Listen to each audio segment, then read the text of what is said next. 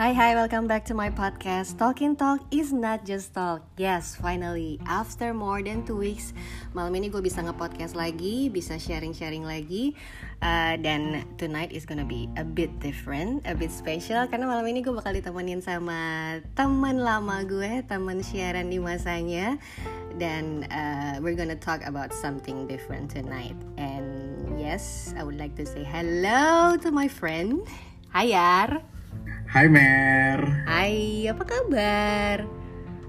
Uh, kabar as you can see ya kan uh, seperti yang gue juga udah chat lo kemarin, gue lagi dalam satu kondisi sekarang uh, on medication sih sebenarnya akhirnya gue mau sharing di uh, show ini juga gitu kabar gue. Oke. Okay. yang akan jadi topik kita malam ini maksudnya. Ah, ah, ah, I see, I see, I see. So uh, kita bakal ngebahas apa nih malam ini ya? Hari ini kita bakal ngebahas kondisi sebenarnya ini kondisi gue tapi uh, gue yakin sebenarnya uh, mungkin ini juga akan berguna buat orang-orang lain yang mengalami symptoms yang sama sama gue. So tonight we're going we're gonna talk about uh, schizophrenia. Ah oke okay, oke, okay. gue pernah gue gue pernah dengar sih soal itu dan itu kalau nggak uh, salah itu kayak uh, serious mental disorder gitu kan ya. Hmm, ini kalau kalau yang paling kalau yang paling gampang gampangnya sih kalau sempat nonton film Joker tuh. Ah, oke, okay. yes. Gitu. Jadi mungkin di situ orang mulai agak-agak tahu tentang skizofrenia gitu. Tapi itu, kan mm -mm. seperti lo bilang ya, ini kan salah satu serious mental disorder yang mm -hmm. kalau di Indonesia sendiri mungkin orang lebih banyak taunya bipolar. Karena mm -hmm. kan seperti kita tahu one of our celebrities tuh pernah mengalami uh, mental illness ini dan di brought up sama media kan. Mm -hmm. Makanya akhirnya orang mulai agak-agak tahu sama bipolar kayak gitu-gitu. Tapi sebetulnya kan mental illness di di dunia ini nggak cuma bipolar aja gitu. Ada salah satunya namanya skizofrenia ini. Mm-hmm. ya kayaknya kalau kayak bipolar itu udah common ya. Anxiety depresi itu kayaknya emang udah common. Nah kita kayak pengen tahu nih skizofrenia ini um, apa sih sebenarnya? Mungkin lebih bisa jelasin lagi lebih detail about this because this is sounds interesting to me. Iya iya iya karena lo udah sempat ini juga ya googling googling ya. Yeah, terus tiba-tiba uh-huh. ah, ini kayaknya pantesan siar kayak gini nih gitu. I just realize it. So uh, ya yeah, so schizophrenia itu uh, sebenarnya apa sih ya it's it's it's what it's what it's um uh, apa ya? In general ya? Iya yeah, in general. Oke, okay. jadi in general gini, skizofrenia itu adalah salah satu dari uh, sekian dari beberapa mental illness atau uh, disorder behavior gitu kan. Mm-hmm. Kalau di luar negeri sendiri sih ini kayak jadi top 5-nya ya selain bipolar, terus ada kayak di IB apa sih kayak multi multiple personality dan sebagainya. Nah, salah satunya yang justru kalau kalau dibaca dari literatur literatur sih ini malah salah satu yang most dangerous katanya gitu. Oh, nah, oke. Okay. Uh, uh, terus skizofrenia ini yang paling indikasinya yang paling membedakan dari mental illness yang lain adalah uh, uh, hallucination, delusions dan juga hearing voices gitu. Tapi sebelum ke sana, gue pengen ini juga sih pengen sebelum nanti lo berpikir aduh serem banget ini topik gitu kan. Jadi kalau di Indonesia sendiri itu sebetulnya udah di file di 150 ribu kurang lebih 150 ribu kasus uh, uh, ini gitu di di seluruh rumah sakit di Indonesia gitu kan. Oke. Okay. Dan kalau untuk di dunia sendiri skizofrenik itu sebutan untuk orang-orang penderita skizofrenia itu justru men, itu sudah menempati 2% populasi di dunia. Jadi kalau kayak 2% populasi di dunia tuh kayak kebayangkan berapa juta orang sebetulnya mengalami ini. That's so a lot. Mm -hmm. Iya, yeah, so the point is kalau misalnya nanti lo long long this topic ternyata lo ngerasa oh ada symptoms symptoms yang mirip sama gue, trust me you're not alone gitu. Jadi kayak sebenarnya banyak orang-orang yang menderita skizofrenia, cuma levelnya aja kan yang berbeda-beda iya, gitu. Cuma levelnya ngebedain ya. Mm-hmm. Mm-hmm. So gitu. terus deh, ini ini tuh kayak kayak uh, apa? Lo tuh susah banget menginter, menginterpretasikan reality secara normal gitu ya. Mm-hmm. Mm-hmm. Nggak bisa membedakan antara realitas dengan halusinasi. Oke. Okay. Itu itu sebenarnya hmm, kan gini kalau di literatur skizofrenia itu awal muasalnya itu nggak diketahui dari hmm. apa tapi hmm. yang dipercaya dari dari yang dipercaya oleh dunia kedokteran itu adalah sebetulnya genetic factor kan yang hmm. paling berperan besar gitu uh, dan most of the mental illness juga sebetulnya lebih banyak yang sebetulnya itu karena genetic factor gitu loh uh, selain dari environment yang men-trigger ya men-trigger terjadinya uh, sebuah behavior yang nggak normal atau nggak common gitu nah skizofrenia ini kalau yang dari dokter gue ya itu dibilangnya tuh kayak ada satu cairan ada satu rongga di otak yang harusnya nggak terisi cairan tapi dia tuh kayak terisi cairan gitu loh jadi itu yang menyebabkan halusinasi dan uh, hearing voices and things gitu dan apa namanya uh, bisa disapres dengan obat-obatan tapi karena ini long lifelong uh, disease mm -hmm. Jadi dia memang nggak bisa hilang gitu. Dia memang memang karena itu genetik kan so it was there since I was born lah kasarnya gitu. Ya yeah, it will stays forever ya kan? Mm -hmm jadi obat-obatan tuh cuma untuk kayak mengkontrol pada saat lo manic gitu kayak uh, adjustment medicine apa segala macam gitu pada pada saat kita nggak bisa kontrol tuh atau kita mengalami uh, apa several events yang yang berubah drastis dari yang sebelumnya nah itu kita harus adjust lagi sama medication sama medicine kayak gitu sih. Mm, Oke. Okay. Mm. Nah terus uh, tadi kan lo sempat uh, apa sempat bilang tuh uh, lo nggak dengan noises and voices gitu kan? Uh, what kind of noises and voices in your head? Like nah ini nih menarik psych psychotic episode apa nih yang ada di kepala lo? Gue ini is very interesting. I would like to know. Oke, okay. jadi uh, sebelum dengar-dengar suara itu ya, uh -huh. jadi uh, si skizofrenia ini itu baru muncul kalau di kalau di cowok itu di early 20s which is I I was having this itu di umur 21. Oh jadi lo udah realize when you were, were 21. Mm -hmm. okay. Waktu di di gue tuh first episode itu di umur 21 mm. yang ternyata setelah sekarang ini gue udah mendalami ini dan gue udah on medication apa segala macam baru tahu bahwa oh memang ternyata di early 20s kalau buat cowok dan kalau buat cewek itu di early 30s katanya gitu tapi kan gue nggak tahu ya kalau cewek ya gitu mm-hmm.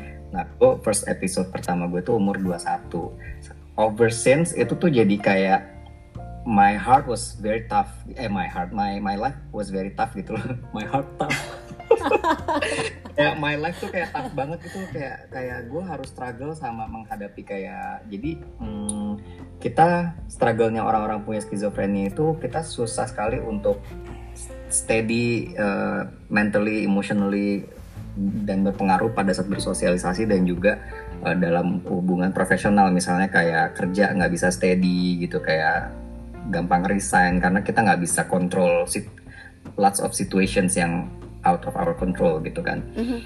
Nah kalau untuk hearing voicesnya sendiri itu tuh gue uh, dari dulu sebenarnya kan gue udah hearing voices tapi kan gue nggak tahu bahwa itu ternyata ternyata orang lain nggak hearing voices gitu jadi pada saat akhirnya gue awalnya dulu ya gue cerita awalnya boleh gak sih boleh lah uh, boleh banget ke psikiater jadi gini uh, awalnya itu adalah orang terdekat gue mm. uh, commit to suicide mm-hmm. gitu ya satu orang terdekat gue tuh commit to suicide terus jadi gue karena gue salah satu yang paling dekat sama dia jadi gue ikut involve dong untuk ngurusin kayak ke rumah sakit apa segala macam gitu gitu kan okay. sampai akhirnya suaminya ini bilang kayak ini nggak bisa sih karena kalau lo udah berkali-kali mau bunuh diri gitu ngomong ke si si orang terdekat gue ini gitu kan uh-huh. suaminya nih yang bilang gitu kayak kita harus ke periksa deh ke psikiater gitu karena selama ini orang selalu berpikir itu something to do with their uh, rumah tangga gitu loh yang bikin jadi kayak si istri ini kayak pengen bunuh diri lah apa segala macam gitu kan. Uh-huh, uh-huh.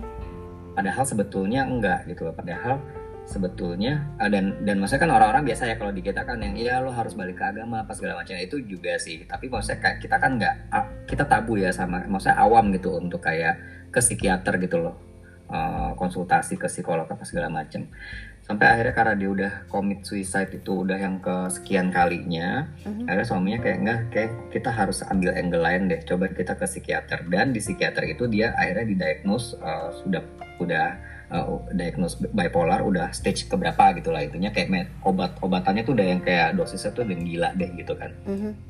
nah dia tuh nggak mau menelan bulat-bulat vonis itu gitu kan jadi dia mulai tuh cari reference gitu apa bipolar uh, apakah dia benar-benar bipolar dan bipolar itu juga ada macam-macam jenisnya bla bla bla bla bla bla gitu. Dia mulai cari-cari. Jadi sempat cari second opinion juga lah ya.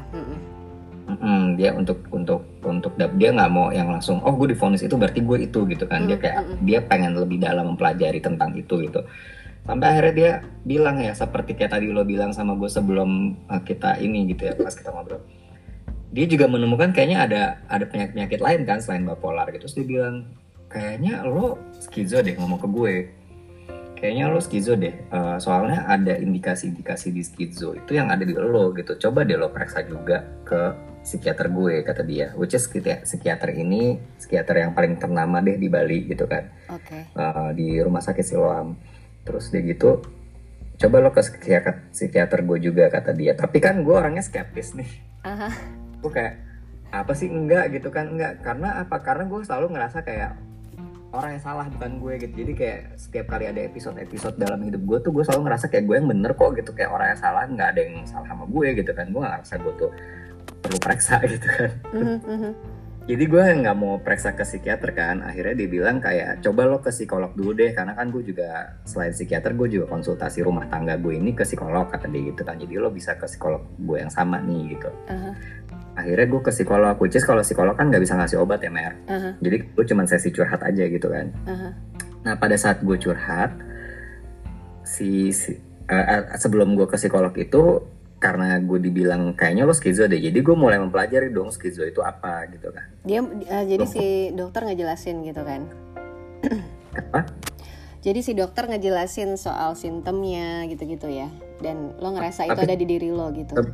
Iya, sebelum si dokter menjelaskan simptomnya itu kan gue udah cari-cari tahu sendiri juga kan, kok simptomnya semua sama seperti apa yang gue rasain gitu. Gue tuh jadi kayak gue sambil googling dan nge YouTube ya gue sambil nangis tuh nggak? Maksudnya kayak karena gue ke record lagi sama episode-episode dalam hidup gue yang yang oh ternyata tuh kayak gini gitu loh kenapa kayak orang bilang gue inget banget uh, mantan bos gue dulu di Jakarta dia bilang ah Yari skater deh Yari skater tuh kayak jadi bahan bulian gitu loh kayak pokoknya kalau ngobrol sama Yari Yari skater deh pokoknya yang kayak lompat-lompat nggak nggak jelas juntrungannya gitu kan. Mm-hmm. tuh saat gue dibilang skater terus habis itu dan ternyata symptoms itu ada di skizo which is disorganized speech okay. gitu karena scatter jadi otaknya tuh kayak lompat-lompat gitu kan terus mm-hmm. abis itu uh, ada waktu gue ngobrol sama sahabat deket gue banget di Jakarta gue ngomong panjang lebar terus lagi dalam hal mempertahankan argumentasi gue terus dia kayak langsung snap snap her finger gitu terus dia bilang kayak hey Yari Yari back to earth back to earth Yari lo tuh udah mulai halu lo ngayal ngayal gitu kan kayak uh-huh. lo ngomong ngelantur nih gitu kan ya gue pikir yang ngelantur aja gitu kan uh. tanpa ada ternyata tuh tanpa gue sadari gue lagi manik saat itu gitu loh uh-huh. terus uh, symptoms yang disorganized speech itu terus habis itu uh, ada juga teman gue yang uh, ada juga mantan bos gue yang bilang gini kamu tuh ngomong apa gitu? Kamu tuh ngomong harus dari A B C D. Nggak bisa dari D C Z B. Saya bingung kamu ngomong apa. Terus gue tuh kayak offended gitu loh mer. Gue tuh kayak ngerasanya lo tuh bos gue ya kan? Habis itu kayak lo gak usah pura-pura pura blow on. Maksudnya kayak you know what I mean gitu loh. Kayak terserah deh gue mau ngomongnya dari Z dulu kayak D balik ke A gitu. Yang penting kan intinya itu gitu kan. Kayak uh. gak usah kayak seolah-olah lo kayak throwing shit kayak seolah-olah itu gue yang salah gitu. Eh maksudnya kayak seolah-olah ada yang salah dengan gue gitu loh dari obrolan gue gitu kan. Dari om gue. Padahal sebenarnya kayak buat orang normal enggak gue bener-bener nggak ngerti lo ngomong apa gitu kan. Dan pada saat gue lihat si simptomnya skizo itu tuh dijelasin di di YouTube itu gitu kan kayak kita bisa ngomong blue horse sugar apa? gitu. Kayak bener nggak totally nggak nyambung gitu kan. Nah akhirnya gue ke psikolog inilah dan gue curhat sama dia gue bilang uh, gue hearing voices nih gue punya masalah karena gue selalu hearing voices gitu kan mm-hmm.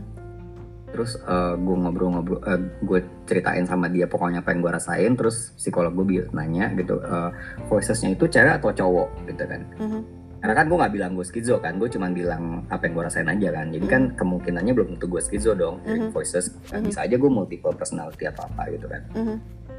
uh, gue bilang banyak soalnya ada kayak like ten ten voices di kepala gue yang mengikuti gue dari dulu gitu. Since I can remember gitu. Ada kayak sekitar 10 suara gitu kan. Uh-huh. uh, di kepala gue gitu. Terus oh oke okay, gitu. Abis itu dia ngedirect gue ke dokter Belly namanya di rumah sakit Wangaya di Denpasar. Uh-huh. itu psikiater. Jadi kayak sama dokter Belly akhir karena kan dia yang bisa ngasih obat kan. Akhirnya dia kasih obat gue dikasih obat namanya risperidon itu obat buat skizofrenia terus eh, jadi balik lagi kalau tadi lo tanya apa namanya hearing voices itu seperti apa? Nah hearing voicesnya itu adalah eh, semua decision yang ada di semua decision yang gue ambil semua yang ada di kepala gue itu di driven by voices. Oke. Eh, bukan by nah itu makanya mer itu uniknya gitu loh. Kayak gue sampai nanya-nanya ke orang emang lo kalau kalau lo ngomong terus lo bikin decision apa segala macam itu nggak driven by voices gitu loh. Terus kayak semua orang bilang driven by voices apa sih? Enggak gitu kan. Emang lo nggak kayak ada suara-suara yang bisikin ke lo gitu eh lo harus ngelakuin ini ya lo harus ngelakuin itu. Enggak gitu. Ah masa sih gue pikir gitu kan ya? Lo gitu nggak sih mer Sometimes yes. ya kan terus berarti tanya Jangan. juga Ini gue lagi nyimak dan gue lagi uh, apa mereview diri gue sebenarnya. ya gitu karena kayak terus orang ngomong gini ya kayak gue soalnya suka ngomong sendiri kan so itu kayak teman gue bilang Dan gue juga, juga suka sih dan ngomong gue juga suka ngomong sendiri loh. "Ah, ah, gue juga suka sih ngomong kayak berdiskusi sama diri gue sendiri gitu. Oh ya udah sih berarti kan nggak ada yang salah sama gue dong gitu kan. Karena kayak semua orang ngomong sama dirinya sendiri gitu kan. Oke. dan dan eh, apa namanya tapi ke, tapi kan orang-orang bilang kayak mereka nggak driven by voices gitu kan. Mhm.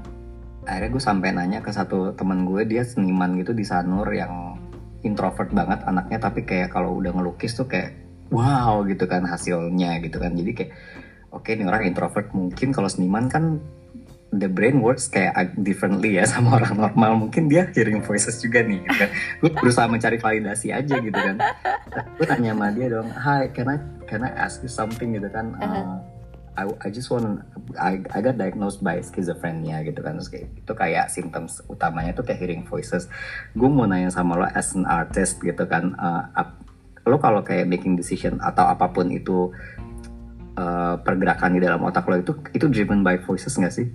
Kalau hearing voices nggak gue gitu kan terus kayak no I don't hear voices. What do you mean? Gitu kayak Hah, lo tuh artis. Maksudnya kayak pasti kan yang kayak ngedrive lo untuk menciptakan those creations itu kan kayak voices in your head your head no? Gitu kan kayak enggak apa what do you mean with voices in my head? Gitu. Tetap ya mencari validasi ya.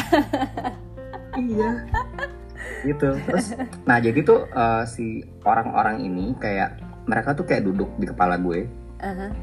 dan dalam satu situasi itu bisa kayak berpin- berganti-ganti orangnya gitu loh yang yang ngomong yang ngebisikin ke kuping gue gitu kayak eh lo ngelakuin ini deh gitu jadi itu sometimes it's sometimes itu cewek sometimes itu cowok kayak gitu-gitu loh Mhm, mhm. tapi kayak selalu ngebisikin gue untuk melakukan apa pun kayak Kayak giving Eh. giving order to yourself ya kan. Mm-mm, mm-mm. gitu jadi kayak maksudnya gini yang giving order to myself not myself gitu. Aha. but but other voices gitu yang bukan gue Mm. makanya sometimes yang bikin merugikannya itu dari dari symptoms ini adalah jadi kita nggak sadar pada saat kita making that decision gitu loh Mhm, jadi kayak besok besok ini kayak padahal gue enggak loh harusnya gue harusnya nggak gitu tapi kenapa gue gitu ya gitu kenapa gue making that decision gitu mhm. Oke. I see. itu satu habis itu kayak eh, ada ada slide slide di kepala gue kayak image image gitu yang dia berputar Mhm. Eh, itu slide bisa randomly ya jadi kayak ruangan kadang gue ngeliat satu ruangan ada sofanya ada lamp ada lampunya ada segala macam gitu ada ruangan terus nanti ada pemandangan ada padang rumput ada bunga-bunga pokoknya slide Mhm. slide slide itu kayak randomly muncul di depan mat- bola mata gue gitu kan Mhm.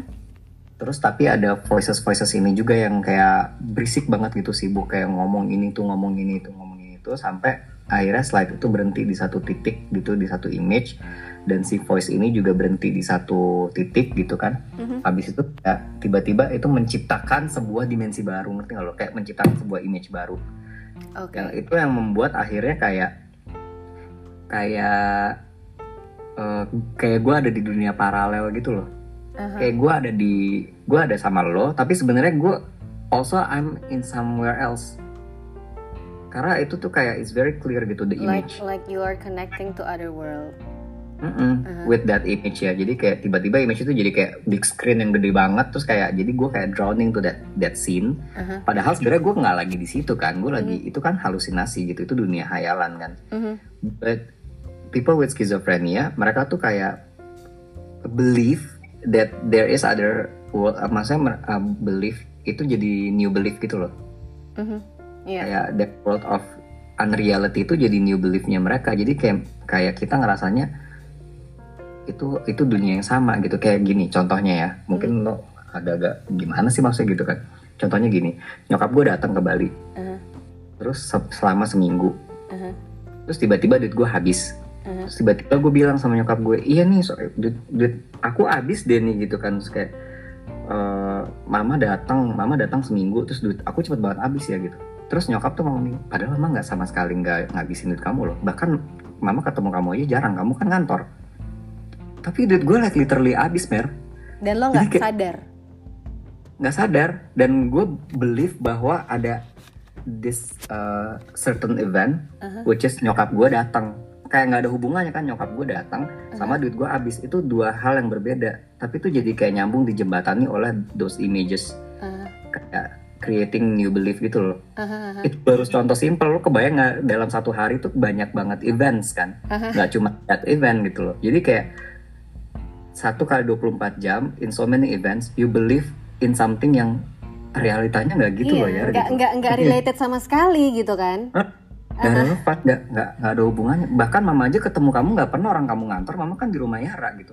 Kamu nggak pernah ngajak mama jalan, nggak nggak nggak jalan-jalan, nggak spending money gitu, nggak spending time.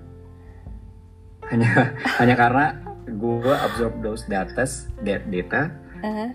habis itu jadi create new belief gitu, create new reality Oke.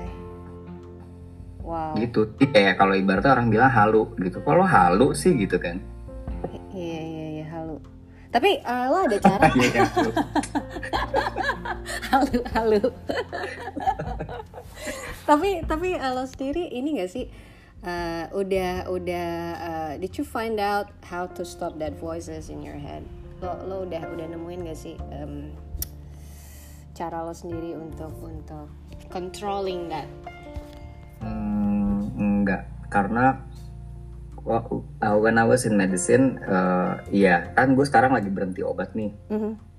Kenapa harusnya, lo which- kenapa harusnya lo enggak. berhenti? Tapi kayak ya lagi karena gue orangnya skeptical kan, jadi begitu obatnya habis gue nggak nggak perpanjang, which is it can be dangerous gitu kan. Harusnya karena kan itu berhubungan sama dosis dan sebagainya kan. Eh, Jadi gue harus mulai lagi nih ketemu ketemu psikiater. Tapi most of the time when we were manic itu memang we cannot control. Mhm. Itu uh, something uncontrollable. Makanya kayak kenapa gue pengen sharing ini juga karena buat orang lain, orang normal yang tidak mengerti bahwa itu adalah satu penyakit mental mhm.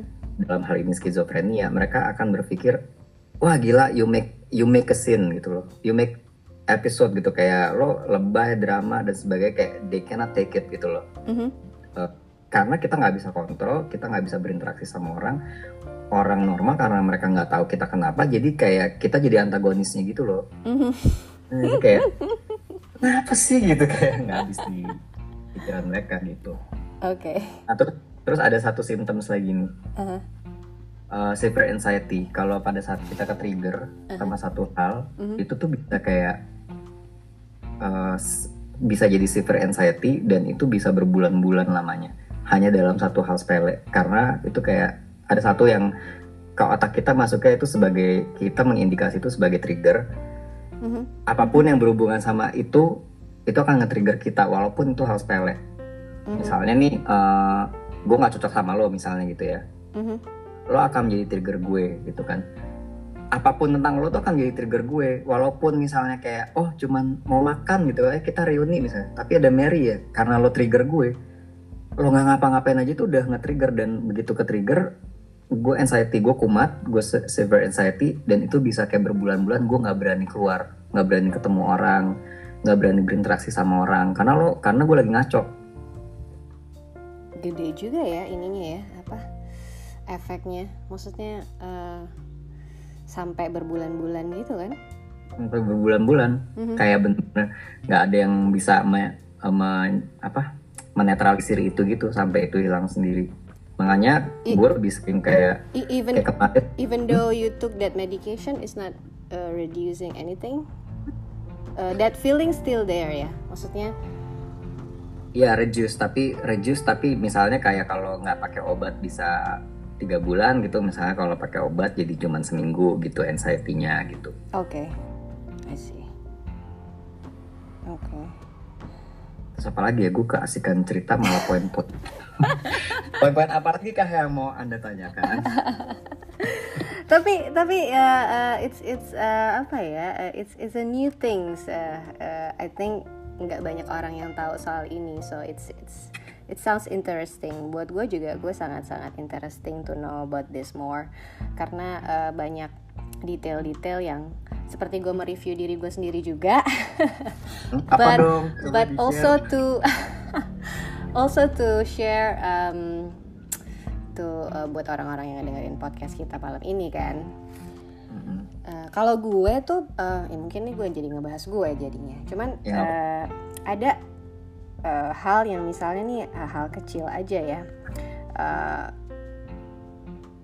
gue itu gampang banget ke trigger kalau misalnya uh, gue itu ditanyain gitu sama orang lo kenapa sih? gitu. Lo kenapa sih semakin gue ditanya kayak gitu itu kayak semakin men-trigger gue untuk bisa bikin uh, apa? Bikin mood gue on off berantakan gitu loh. Ngerti gak sih? Jadi kayak semakin gue ditanya atau atau gue tuh gampang banget uh, feeling happy uh, and, and feeling sad uh, berlebihan gitu. Hmm. kalau gue lebih lebih kayak gitu sih Ya, ya, ya. which is yang pada saat kemarin lo cari-cari itu lebih ke apa tuh? Bipolar kah atau? kayaknya lebih Lebih ke ya teman. lebih ke bipolar ya karena uh, ya itu dia yang gue bilang uh, gampang happy and sad uh, terlalu berlebihan terus uh, kadang-kadang nah sekarang nih gue udah bisa uh, udah udah jauh lebih bisa untuk handle uh, my emotional Uh, back in the days tuh kayak bener-bener uh, gue agak susah sih emang kontrol itu anger management kan. Kalau sekarang ya udah much different lah. Itu sih itu udah udah udah banyak berkurang. Itu kayaknya lebih ke bipolar ya. Tapi yang suara-suara itu juga itu uh, ada tuh di gue Ada juga. yang tadi lo bilang itu makanya gue yang nge-review diri gue juga kan. Sometimes I also hearing that sound gitu. Tapi yang nggak yang like you like 10 different um, sound and then uh, image Kalau yang yang lo kayak gimana? Hmm? Kalau yang lo kayak gimana jadi soundnya itu? Eh, ya pada saat misalnya gue mau melakukan apa gitu Mhm. like uh, want to take a decision atau gue lagi mikirin uh, sesuatu nih terus gue pengen uh, harus ambil keputusan gue harus gimana gitu kan itu kayak ada uh, apa suara-suara atau atau uh, apa ya yang gue dengar yang kayaknya lo harusnya ini deh ini deh gitu kayak gitu Hmm. lebih gitu Ya, gitu sih Itu ganggu banget sih Mer, ya nggak sih? Iya banget, banget, banget. Makanya gue tuh masih nggak ngerti kalau orang kalau orang yang bukan kayak gitu, how how how the brain works gitu loh. Sebenarnya how how they they took decision gitu loh. Aha. Kalau nggak voices terus terus dari mana gitu loh. Iya. Dari otak langsung ngelakuin. Katanya katanya sih gitu. Kalau kayak gue nanya ke adik ipar gue gitu kayak ya udah langsung aja otak nyuruh ngelakuin apa ya langsung bergerak badan gitu. Nggak yang pakai lewat dibisikin dulu gitu kayak harus denger suara dulu kayak ada orang yang bisikin gitu sih. Udah gitu. tapi kan karena maksudnya because we're kita Hmm. udah kayak gini dari since we can remember which is uh, since we were born jadi kan kita ngerasa itu satu hal yang biasa ya jadi kayak kita nggak tahu ap- emang apa yang membedakan itu dari orang lain gitu Mhm. Exactly. Iya nggak sih? Iya iya benar-benar. Udah cuman gitu. ternyata kita cuman itu sangat mengganggu gitu sebenarnya suara-suara itu tuh ganggu banget Iya. karena kayak uh, Banget. itu busy banget gak sih Iya. So do you think I have to check? Uh, iya sih, gue menyarankan juga sebetulnya gini, jangan ber, jangan skeptik, jangan skeptis sama psikolog atau psikiater. Aha. Uh, walaupun culture kita nggak common dengan psikolog atau psikiater kayak gitu, tapi maksudnya kalau lu ngerasa ada yang salah dengan diri lo, terutama bila ini berhubungan sama uh, ini ya social interaction ya. Mhm. Kalau udah sampai kayak sos uh, lingkungan sosial lo itu sering merasa keberatan dengan behavior lo, nah itu waktunya untuk lo periksa gitu. Sebenarnya saya ada kenapa sih gitu kan? Kok kayaknya pada saat gue berada among groups, pada saat kita berada among groups, lebih seringnya kita menjadi antagonisnya, or kalau toh nggak antagonis, kok kita sering merasa nggak nyaman ya berada di grup di dalam sebuah uh, interaksi sosial gitu loh. Karena dari situ psikolog yang bisa meng mengklasifikasikan kan sebenarnya lu kenapa gitu karena nanti berhubungan sama background lagi segala macam. Jadi nggak apa-apa. Periksa aja just meet professional sih. I see iya sih. Kayaknya gue memang harus find out the time to check about myself too. Hmm.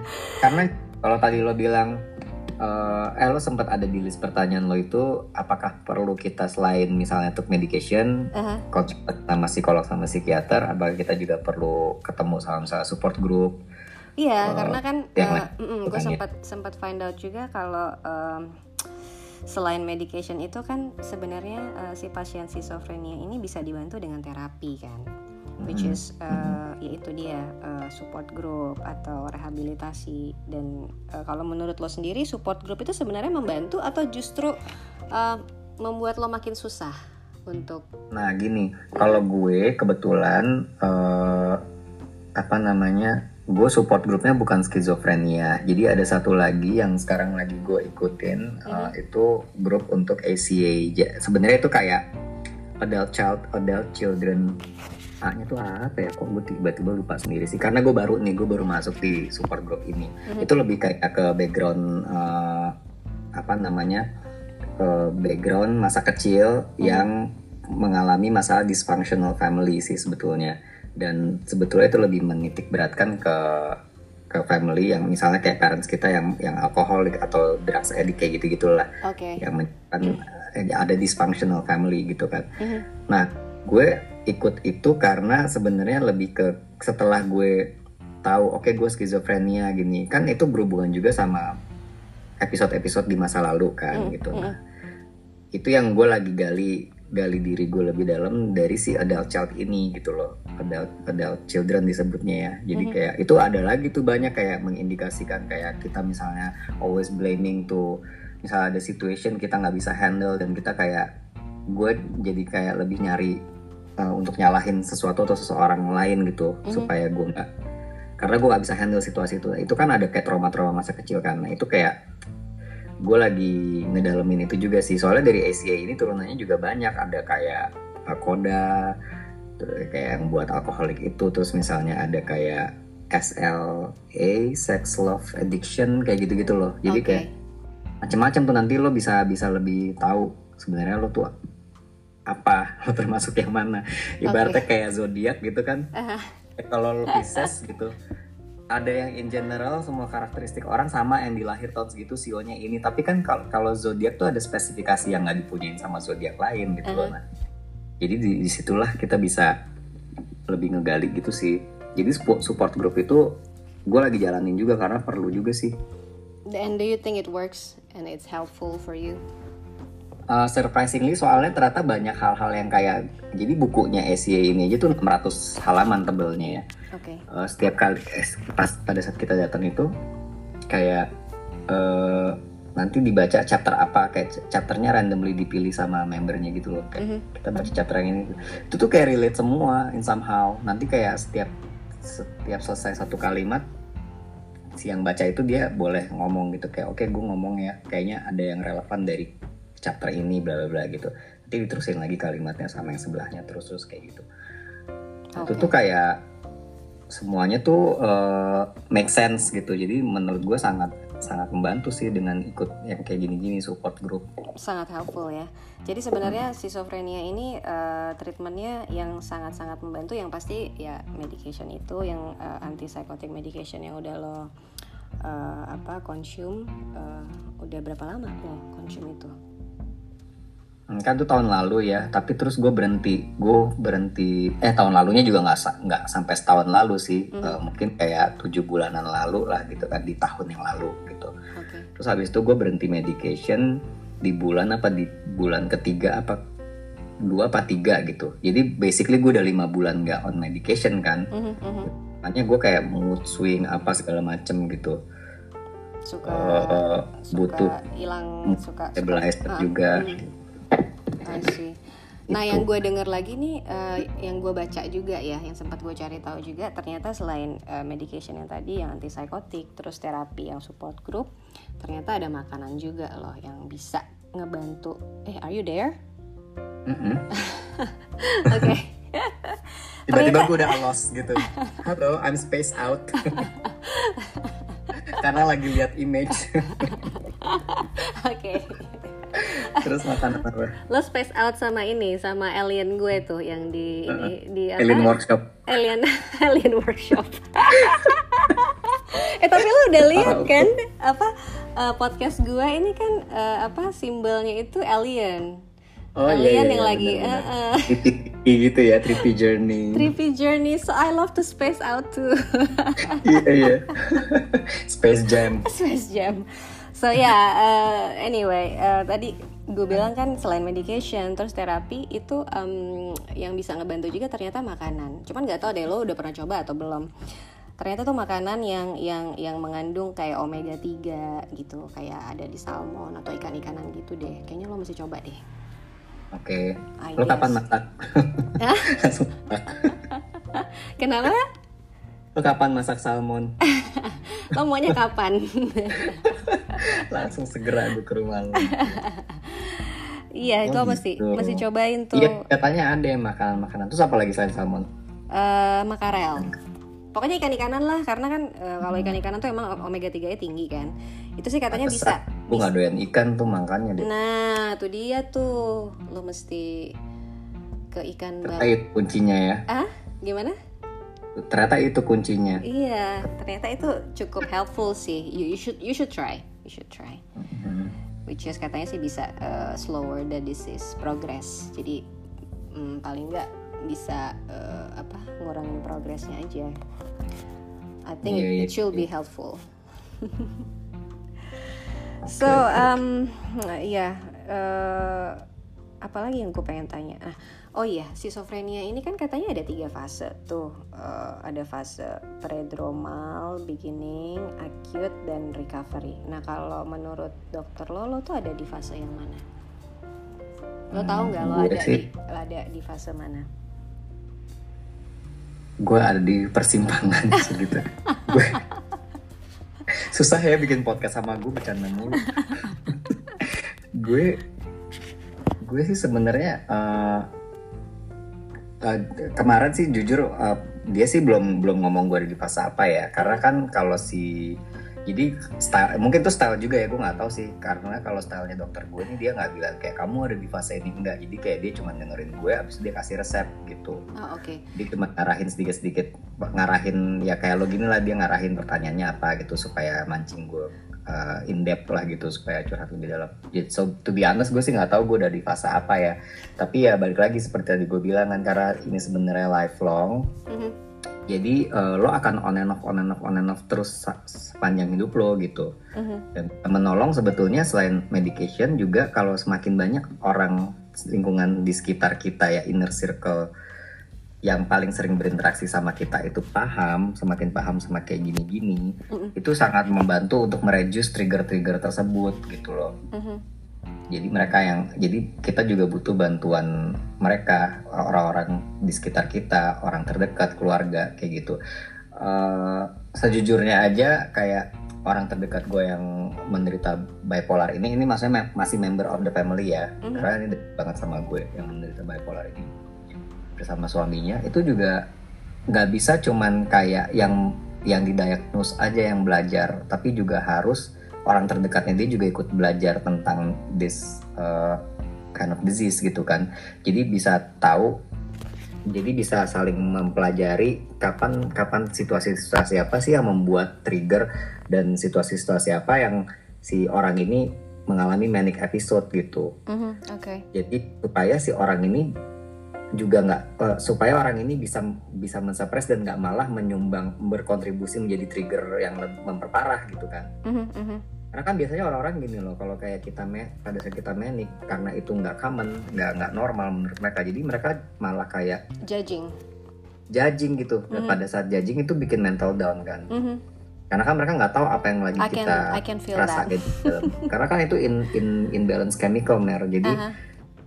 It's not it's not the brain yang yang ini. Tapi kayak the whole body tuh pada saat lo lagi manic tuh kayak rasanya kayak kesetrum gitu loh. Exactly. Kayak ada chemical yang yang berbicara gitu buka. Jadi nggak bisa dikontrol sama otak gitu. Ah. jadi pada jadi nggak bisa dibilang kayak ya lo tahan dong lo tahan gitu. Lo tahan emosi lo. Misalnya lo lagi manic nih eh, lo lagi kayaknya pengen marah-marah karena mood lo lagi jelek lagi mood swing gitu kan. Kalau orang normal mikirnya mood swing kan gitu. Mhm, mhm, lo tahan nih emosi lo gitu. Nggak bisa ditahan karena itu something uncontrollable gitu. Mhm. yang bisa dilakukan adalah bagaimana si orang-orang ini bisa menghafal episode-episode itu. Hal-hal yang membuat men-trigger si orang terdekat kita yang punya penyakit ini supaya itu nggak semakin men-trigger dia gitu. Kayak bipolar nih contohnya. Eh, yang si member of my family ini yang punya penyakit bipolar gitu kan.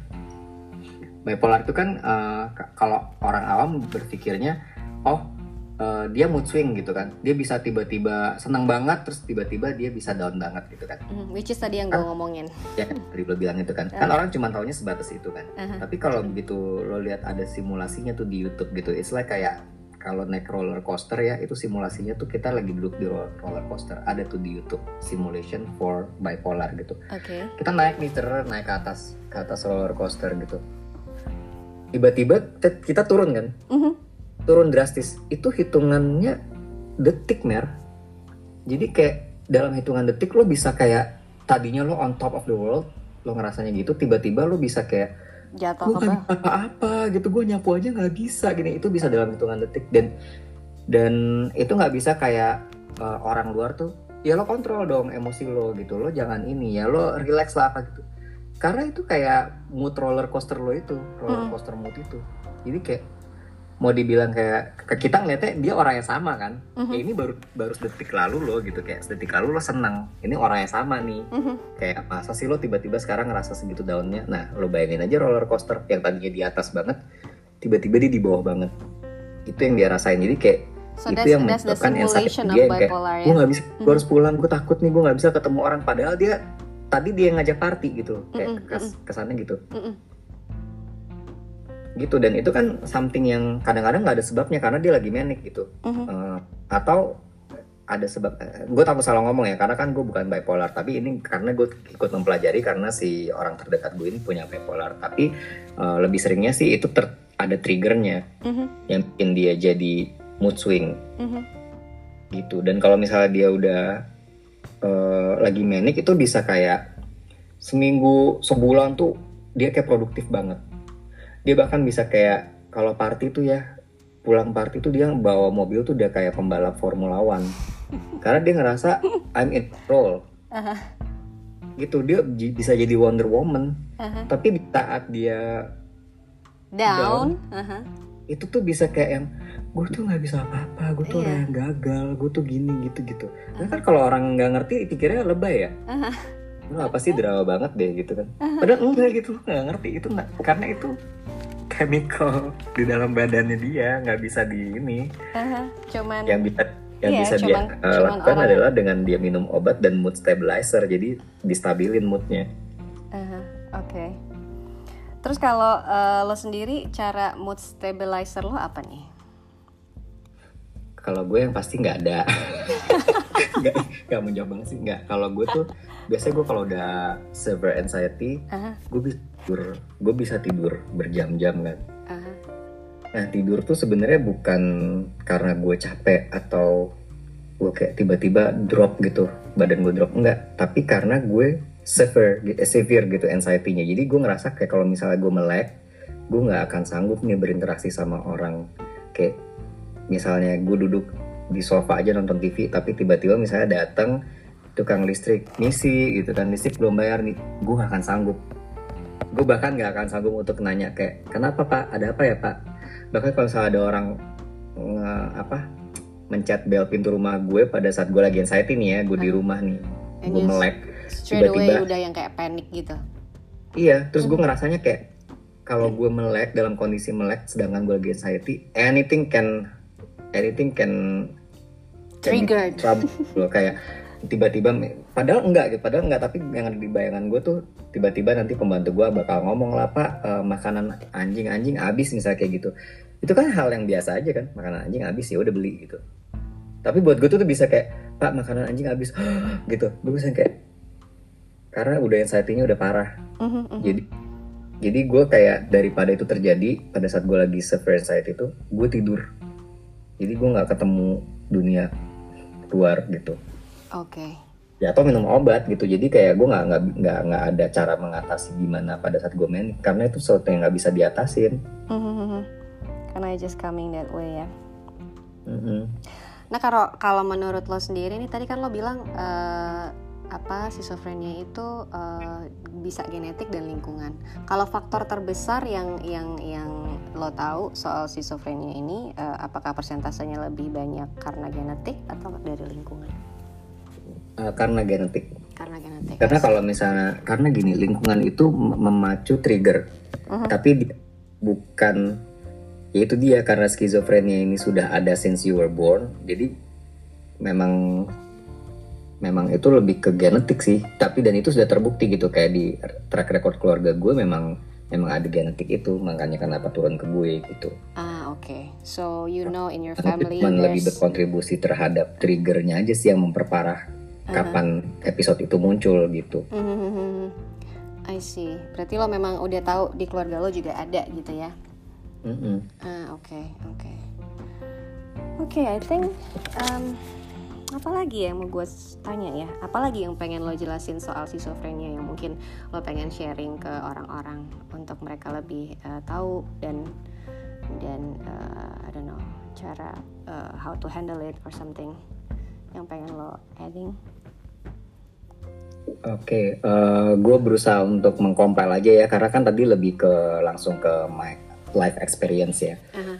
Tapi buat orang-orang yang mungkin baru pertama kali ini denger dan masih tetap nggak get apa itu skizofrenia, gue coba kompil sekali lagi. Uh-huh. Uh, skizofrenia itu adalah sebuah penyakit mental. Um, di sini memang kalau dalam bahasa Indonesia-nya jadi jatuhnya penyakit mental, tapi gue pun I'm proud to say it, maksudnya I don't mind to say it as penyakit gitu kan karena memang itu satu hal yang tidak normal lah ya bisa dibilang gitu kan dan hmm. itu ada ada jalur pengobatannya nah, ini adalah penyakit mental yang hmm, termasuk top 5 selain bipolar hmm. uh, yang harus dianggap sebagai serious mental disorder jadi kalau sampai ada orang-orang di sekitar lo yang mem memiliki simptom-simptom skizofrenia atau mungkin lo sendiri yang mengalami ini please go to professional dan kalau misalnya orang itu adalah orang terdekat lo uh, please uh, lu juga kayak do more research about it jadi kayak kita bisa tahu how to handle the situation pada saat si orang ini manic gitu ya nah skizofrenia terus poin kedua adalah simptom-simptom yang paling umum yang ada di skizofrenia itu yang pertama uh, adalah hearing voices, halusinasi dan delusion. Yang kalau ditanya terparahnya berarti apa sih dari hearing voices dan delusion dan hallucination ini? Mereka bisa end up hurting themselves dan mm-hmm. bisa commit to suicide mm-hmm. dan juga bisa uh, gini karena kadang-kadang orang berpikirnya kalau punya penyakit mental itu punya potensi untuk menyakiti orang lain ya kan mm-hmm. kayak EKE psychopath gitu. Mm-hmm. Padahal sebenarnya uh, justru kasus-kasus yang terrecord itu lebih banyaknya ke diri sendiri. Uh, justru kita yang menjadi victims uh -huh. karena kita nggak bisa berinteraksi secara sosial. Uh -huh, uh -huh. Either misalnya kayak jadi kita mem memicu orang lain untuk menyakiti kita uh -huh. dengan kita act disorder behavior itu, jadi orang kan jadi jadi kesel mungkin sama kita atau jadi naik darah gitu kan naik hitam, uh -huh. akhirnya kita dipukul atau kita ditonjok atau bahkan kita dibunuh gitu bisa-bisa gitu kan uh -huh. sama orang gitu jadi lebih banyaknya justru kita jadi victim okay. nah terus uh, abis itu uh, itu terparahnya dan yang masih in a stage yang masih masih bisa berinteraksi sama orang mm-hmm. Terparahnya itu adalah uh, severe anxiety yang membuat kita jadi isolate ourselves from the crowd.